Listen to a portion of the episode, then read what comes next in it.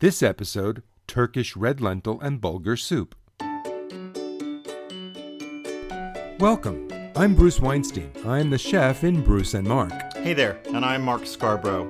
I'm the writer I may be the chef, but today I'm getting out of the kitchen. because I've got a secret. As a writer, I haven't cooked a thing in years. That's about to change. Mark's headed into the kitchen. Remember, he's a writer and he gets easily distracted, usually by bourbon. Hey, watch it. I'm doing the cooking. And I'm going to help you out. And I'm going to guide him, and I'm going to give him tips, and I'm going to judge him. And so after 25 books, he can finally say, Hey, I fucking made that.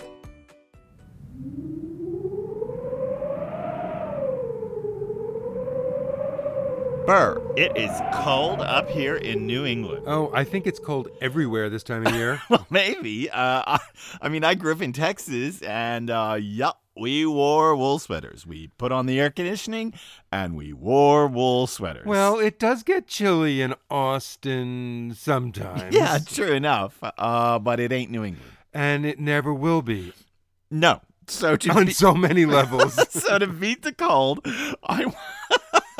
yeah, on so many levels. Like they don't give you an academic test to get into Texas like they do in New England. Anyway, so to beat the cold, I wanted to put together a simple vegetarian soup from our book, Grain Mains. This is a great holiday dinner, a great holiday lunch. And when Bruce came up with this recipe a while back, or morphed it from Turkish recipes, I just fell in love with it. Uh, I asked for it for dinner. I asked for it for lunch. I ask for it all the time. I could probably ask for it for breakfast. It just needs some crunchy bread on the side, or maybe whole wheat crackers. It actually would be a good breakfast. It's almost porridge like in its texture. And what I love about Turkish soups is they often combine grains and legumes, which this one does. And they're very rich and thick. And I flavored this one with a little bit of tomato, some dill, and some scallions. Yum. And it's really Turkish made simple. It, it is. And to take it over the top, we used whole grain bulgur or whole wheat bulgur. And you can find that stuff at health food stores, at high end markets. Um, but you just want to make sure you get the quick cooking variety of bulgur, the kind of stuff you'd use to make tabbouleh. Well, speaking of quick cooking, isn't it time you got in the kitchen and started cooking? Yeah, but talking's a lot easier. Yeah, but we can't live on your talking. You are clearly not from the South. So I'm softening six thinly sliced scallions in two tablespoons of butter in a big saucepan over medium heat. And I don't want to brown these scallions, at least that's what Bruce says in the recipe. Uh, I especially don't want to brown the white parts. I just want to get the exteriors softened a bit. Well, you know, when you brown onions and when you brown meat, you're adding a sharp, sweet caramel note to your food. And in this instance, I didn't want sort of that edge, that sharp edge of brown. What I wanted was You're just dissing all of French cooking in one blow, right? no, no, no, no, no, no, no. We no, have no, no, no. Wah, wah, wah, wah. Come on. There's so many French dishes that don't get browned. Uh, okay, yeah, I'm sure someone eats. I don't know what. Potato, cold Yogurt. potato soup, Yeah. leek in potato soup. They don't brown the leeks; Okay, they just soften enough. them. And you're doing the same kind of thing here. We're just using the butter to soften the scallions, and they'll get a little sweet as they soften without that edge of browning. Okay, so then after that's done, and it's very fast, you know, just a minute or so, I'm going to pour in a half a cup of red lentils and a half a cup of that quick cooking whole wheat bulgur. Now, red lentils were my lentil of choice for this because although I love all kinds of lentils, red ones melt into a silky smoothness when you cook them for about 40 minutes. And unlike French lentils du Puy, which hold their shape and have a nice tooth for salads, and the black caviar lentils, also great for salads, this one won't have any crunchy texture. It's just going to be a silky smoothness. Okay, great. I'm adding everything else now. That's a quart of vegetable broth. And if you really don't care about this being vegetarian, you could use chicken broth, right? I oh, mean- homemade especially. Okay, yeah, let's not get carried away. and This grow is- your own lentils. Oh, great. Yeah, sure. Grow your own chickens. This is supposed to be easy. So you could use a quart of chicken broth for a heartier soup, but we're going to keep this vegetarian.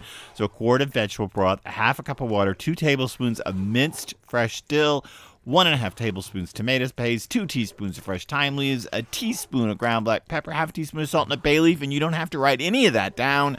Now you tell them. it's all out on our website, bruceandmark.com, where the whole recipe lives. And I should add here that I'm using the low sodium varieties of both that broth and the tomato paste, the canned convenience products. I love salt in cooking. I like salt way better than sweet, but I find that that that the amount of salt in those canned products is overwhelming and i would rather use less salt there and use the reduced sodium or the no sodium varieties and then add salt as i want it in a dish Now, let's talk about saltness for a second. The reason I find that all of those canned products are so oversalted when they are salted, I think is partly to cover up some less than perfect flavors going on in the can because Maybe. in those cases salt becomes the flavor. And I Yep. I think people think of those as health. I'm not buying that because No, they do. They- because it's healthy. that's right the standard brands are the salted ones because i think people think reduced sodium or no sodium means oh i'm buying a health food product So if we could do one thing in this culinary podcast, that would be to convince people that the low sodium and the salt-free canned products are not for health reasons. You're doing them for culinary reasons. You're going to get better products in there. Absolutely. And also, you're going to get better salt because you're going to use better salt than the hard pour of sometimes monosodium glutamate and kind of inferior cheap salt that's used in that stuff. Well, that's it. And so now you got it. Mark has got it all in the pot. We're going to bring it to a simmer, and then he's going to reduce it to low, and he's going to simmer this slowly for about 40 minutes until it's thickened and a little concentrated. But he's going to have to stir it once in a while because as the lentils melt, Stir as it. yeah, Stir as the it. bulgur absorbs liquid, Stir you want to it. make sure that it doesn't scorch on the bottom of the pan. I want to go take a bath. no, what you can do is go take the dogs out. I'd rather take a bath. And now for my favorite part tasting and judgment. You know what? I'm ignoring you and I'm just eating the soup. Mm. I'm eating a lot of the soup. Okay. It is porridge like, Oh, but I love the taste. See, the bulgur thickened up in the liquid and Mm. expanded, and it's almost like a bread soup in a way, an Italian y bread soup. yeah. It's um wonderfully aromatic with all that thyme There's dill. and the dill. They're both thyme and dill in the soup. And it's um wonderfully aromatic. And the tomato paste just gives it a little richness and a Mm. hint of sweetness. Yeah, it's good. It you know, I think it could use a little heat, but I wouldn't want to screw it up too much. We could drizzle on my homemade Chinese chili oil. Uh, it's probably another podcast, but yes, we could drizzle on homemade Chinese chili oil, or you could probably just put half a teaspoon of red pepper flakes in with everything else into the pot. Oh, sure, that would work really well. Hmm. And the other thing I might do, I would serve, I would drizzle some really fragrant olive oil over the top while it's hot, and so you get that lovely Wow. richness. Wouldn't that be good? Yeah, well, it's getting fancy, fancy. So, Mr. Fancy, what'd you learn today? I fucking love this soup. oh, good. What else did you learn? Uh, well, I'm I, I just am reminded again that you can enjoy whole grains without really even knowing they're whole grains. I mean, you know, that's kind of the point of our book. It's not that we're sneaking them in.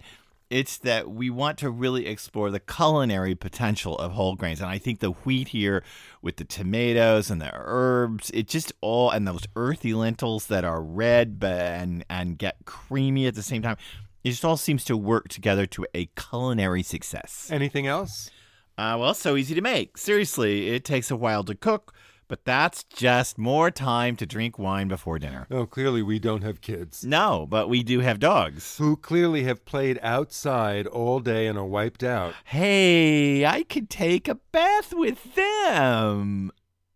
Where are you going? I think I need some more wine. Why, haven't you had enough? Well, it's cheaper than a divorce attorney.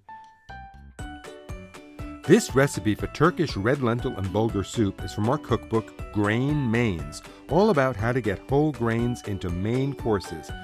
If you'd like to see a fuller version of it, either check it out in that book, available wherever fine books are sold, or look for the recipe on our website, bruceandmark.com.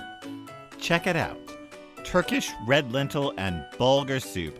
I made that and I didn't even start fucking World War III by shooting down a Russian plane.